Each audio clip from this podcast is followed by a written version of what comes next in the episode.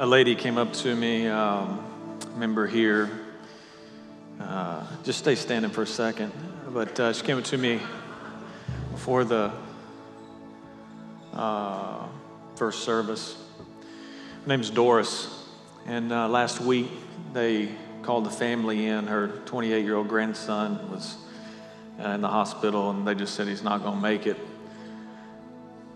And when Doris was there, the family was there, they had their final prayer and everything. She just leaned down and she said to her grandson, Jesus is in the room and you're going to be okay. So he's being discharged from the hospital. Yeah.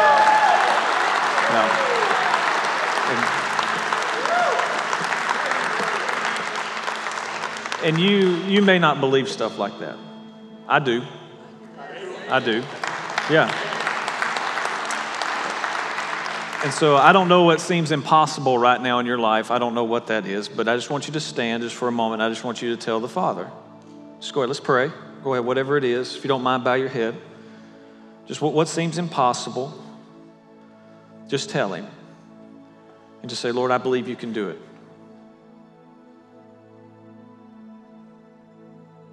We believe you can do it, Lord. We believe you can do it, Lord.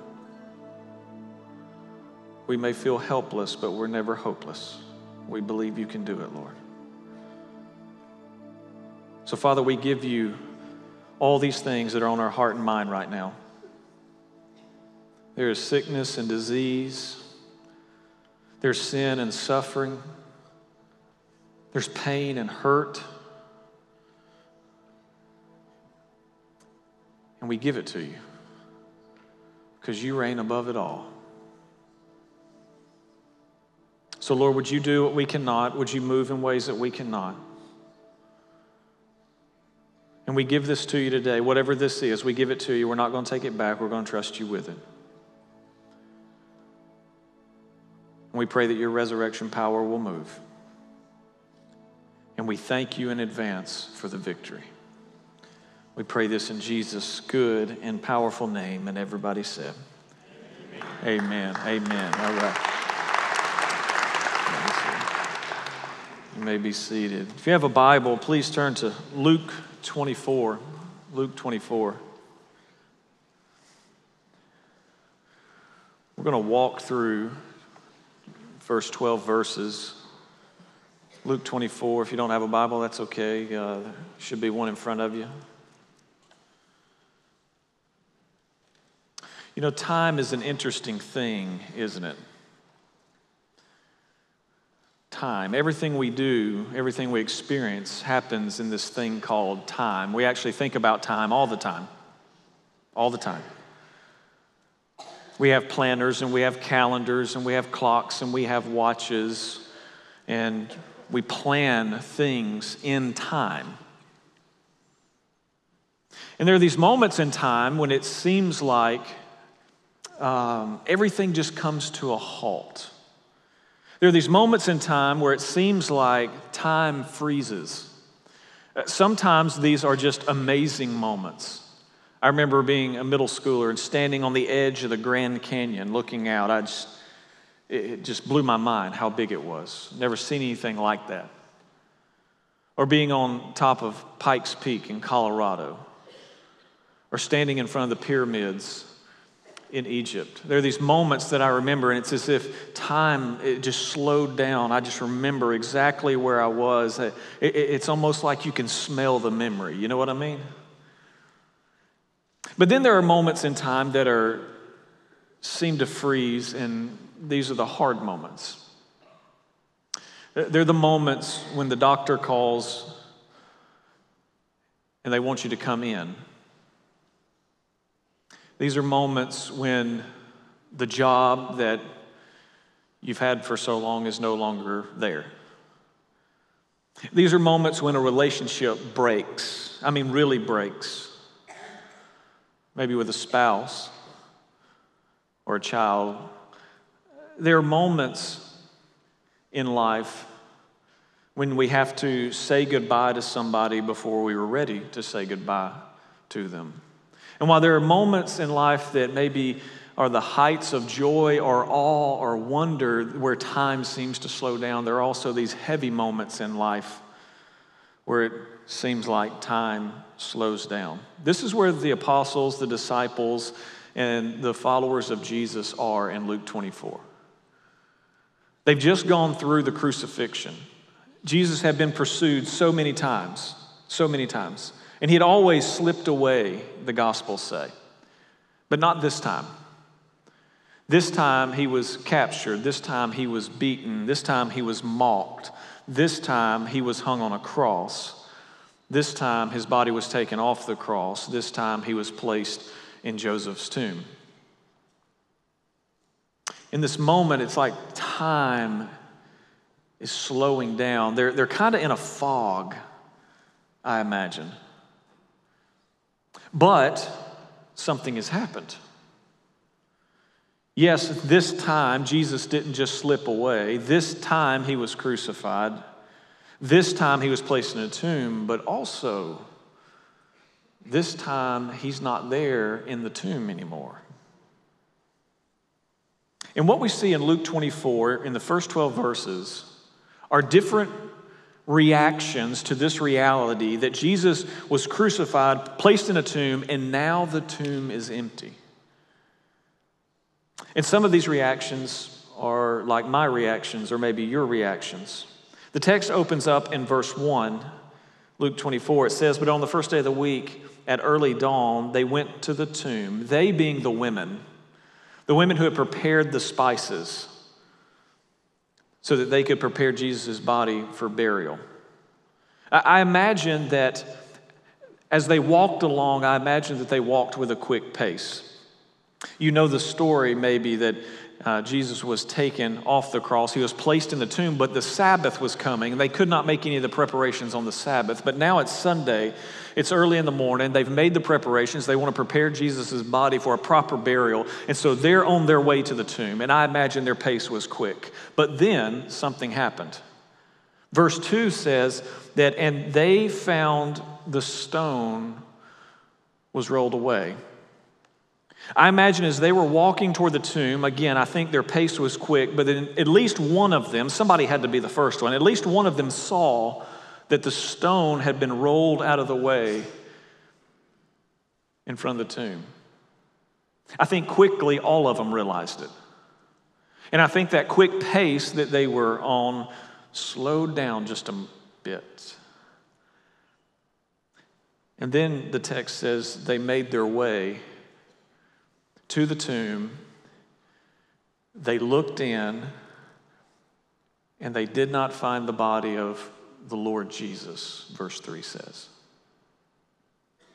Could you imagine this moment? All that they had gone through, all that they had lost. The one who claimed to be the Messiah, the one they believed to be the Messiah, he's now dead. He's put in a tomb, but now the stone is rolled away. They go in, and he's not there. Verse 4 says, While they were perplexed about this, behold, two men stood by them in dazzling apparel. And as they were frightened and bowed their faces to the ground, the men said to them, Why do you seek the living among the dead? He is not here, but has risen.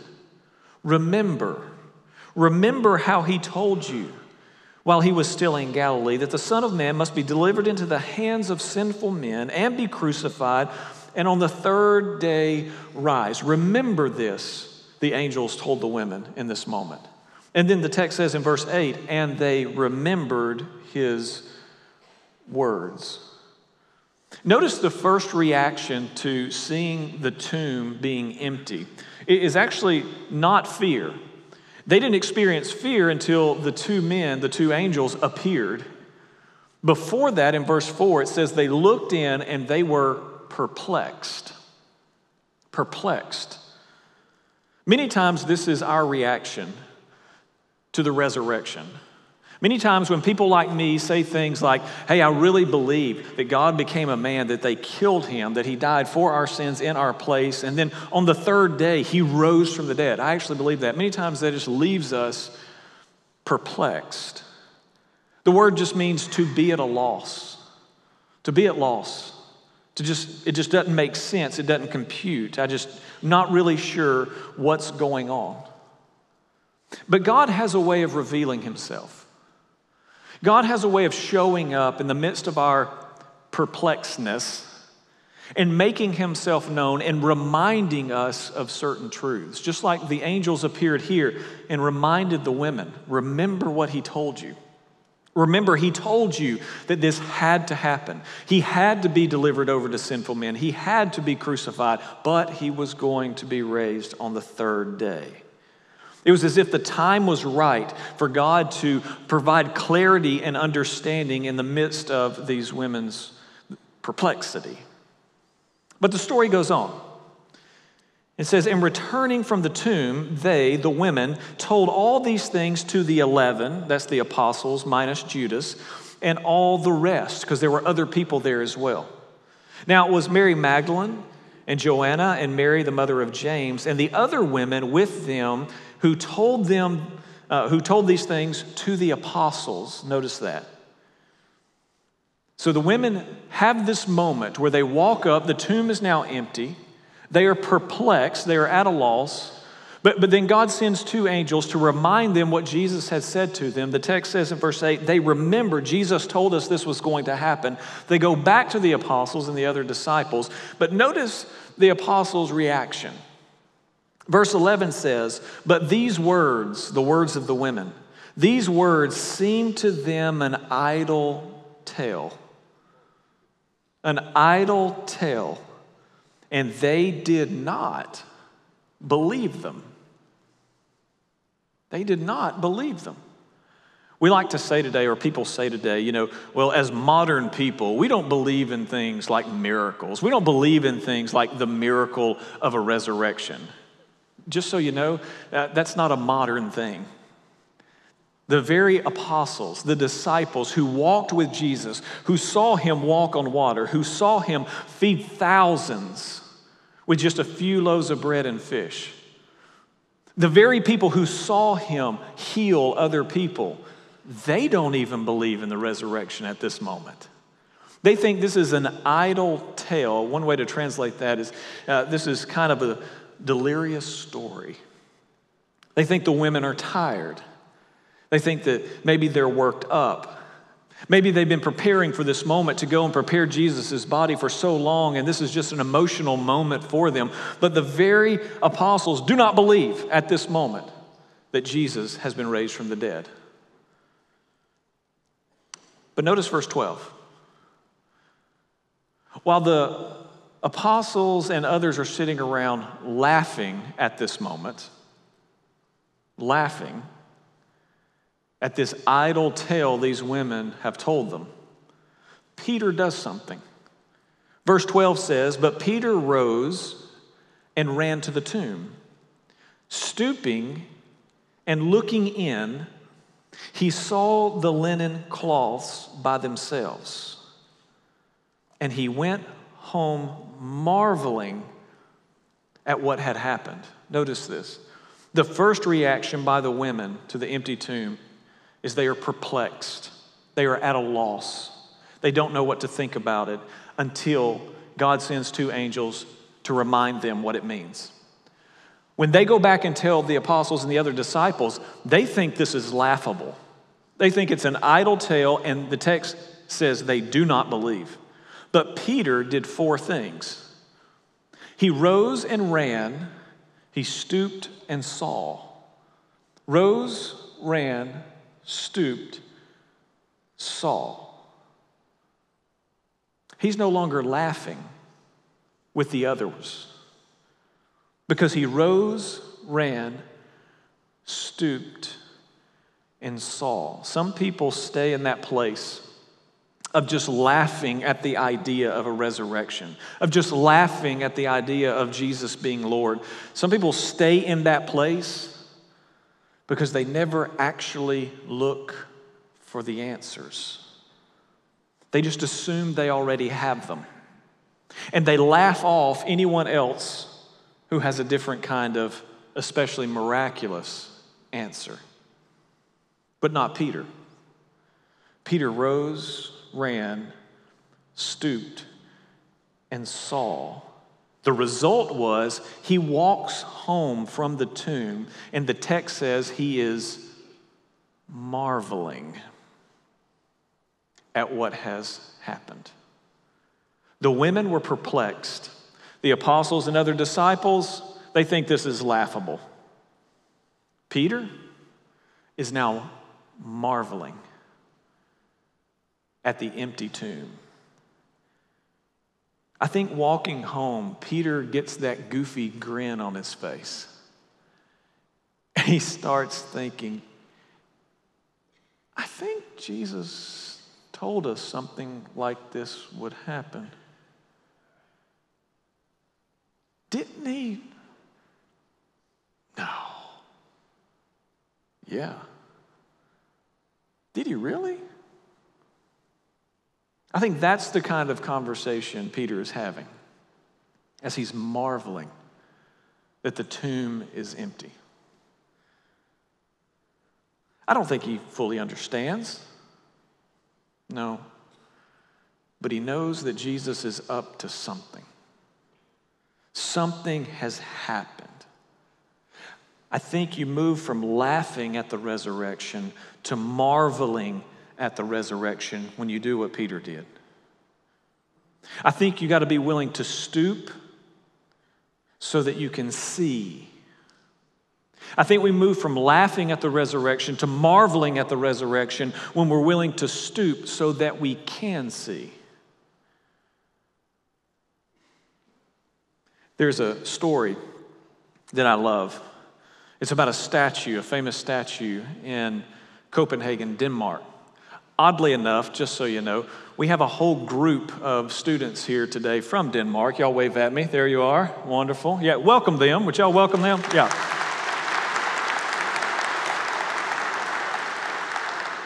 And since they're in the room, I'm not going to pronounce the guy's name, just so you know.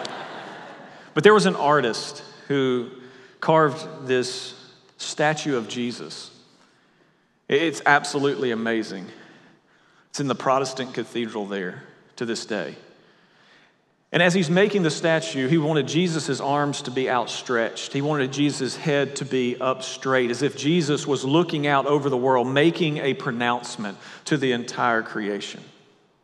So he puts the statue in place. He leaves so that it can harden and set in place. But it seems that there was some moisture in the air. So when he returns, when the artist returns, something has happened to the statue. Instead of Jesus' head being up straight and his arms being stretched out, now Jesus' arms are bent down. And Jesus' head, instead of being looking out, now his head is looking straight down. The artist is so distraught that his vision of the sculpture is messed up. He actually picks up a hammer and he's going to destroy the 10 foot statue, but he can't. He can't do it. The people who initially came to see the statue were just blown away and in awe. The amazing thing about the statue, and the reason why people still marvel at that statue today, is because there's only one place that you can be and see Jesus' face. There's only one place that you can be in the entire church and actually look into Jesus' eyes in that statue. Remember, I told you his hands are down, his head is down. Only one place. You cannot see his face from the pews, you cannot see his face from the pulpit. You can only see Jesus' face when you are kneeling at his feet. And throughout decades after decades, people have gone and knelt at his feet so that they could look him in the eye. I think the same is true spiritually. You see, I believe that Jesus will always confirm the curiosity of a serious seeker. I believe that when we are serious about wanting to know who He is, wanting to know what He has done in our life, I believe that He will always reveal Himself to us. But you need to be warned. If you're really going to know who this Jesus is, you have to stoop down. If you're really going to know who this Jesus is, you actually have to kneel before him. And you may say, Chris, why? Why, why, do I have to kneel before Jesus? Why do I have to humble myself in order for, to know fully who He is? Why is God an egomaniac that He just wants everybody to bow down? No, no, no, no, no. No, no. Think about it. You see, it's only when we kneel before Him, only when we kneel before Him, that's the only angle at which the human heart can look into the face of Christ. Only when we kneel before Him, only when we stoop down, only when we humble ourselves before Him, that's the only angle in which we can see, truly see the face of Christ. So many times we just want to stand in pride. We want to stand in our self righteousness. We actually want to be our own God, but if we are willing to stoop, if we are willing to kneel before Him, that's where we'll see Him in all of His glory. That's where he is revealed to us. More books have been written about Jesus than anyone else in human history. More songs have been written about Jesus than anyone else in human history. You can read every book about him, you can sing every song about him, but you will not know him until you kneel before him. You will not know him until you kneel before him. We've been studying the life of Jesus for an entire year. Almost 365 days of devotions, all the Sunday school lessons, small group lessons, family devotionals. There's been about 130 sermons between all of our venues on Sunday morning and Wednesday night about Jesus. And we've learned a lot of things along the way. But as we end this year long series, I want to say to you you may have gone through this year with us, and you may have learned some things about Jesus you didn't know before. But if you want to truly know him, you have to kneel before him. You want to see him? You have to be willing to stoop to get that vantage point. And let me tell you what you're going to find. If you're willing to stoop so that you can see, if you're willing to kneel so that you can know, here's what you're going to find. You're going to find this thing called peace. Do you know what Jesus' first word is when he appears to the apostles and the disciples in verse 36? They're all sitting around the house talking about what had happened, talking about what this empty tomb thing means. Jesus shows up, sca- he scares them to death, natural reaction. The first word out of his mouth is peace. Peace.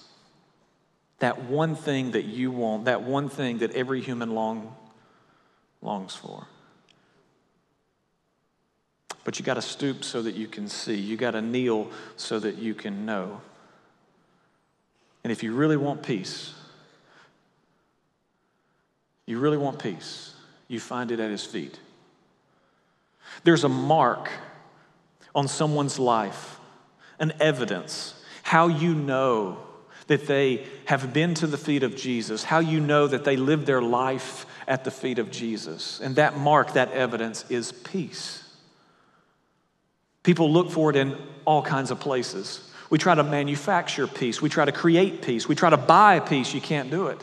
It's only found in one place, and it's at his feet, because that's where we truly know him. And to know him is to know the peace he gives. This has been a year long study. Come on, man. A year long study. And it's just going to be a really good read unless we're willing to stoop so we can see and kneel so that we may know him. So let's ask for that. Let's ask for a spirit of humility in a world that's full of pride. Let's ask the Lord to get us to that place where we're willing to bend our knees before Him every day so that we may receive the peace that only He can give. And let's just say, Lord, keep us there. It's the only angle at which my heart, the eyes of my heart, can make eye contact with you. It's the only way to have peace. I want to invite you to stand if you don't mind.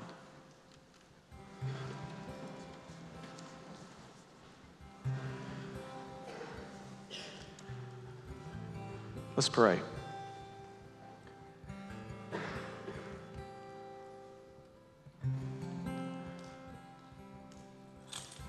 Father, we're sorry for the moments in life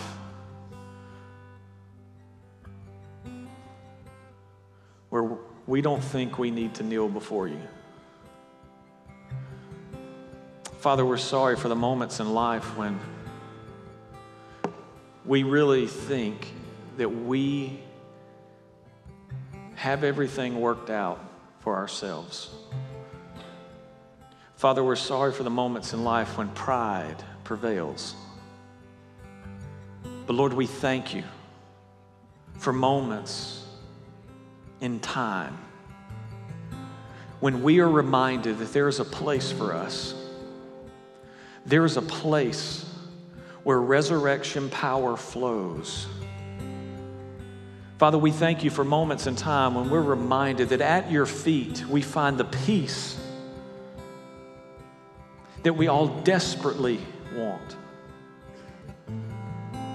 Father, we thank you for moments in time just like this one, where once again we can kneel before you as you raise us up. Father, the resurrection power that caused the tomb to be empty is flowing in this place. May we not let the moment pass us by. May we not harden our hearts, but may we receive it. May we receive it.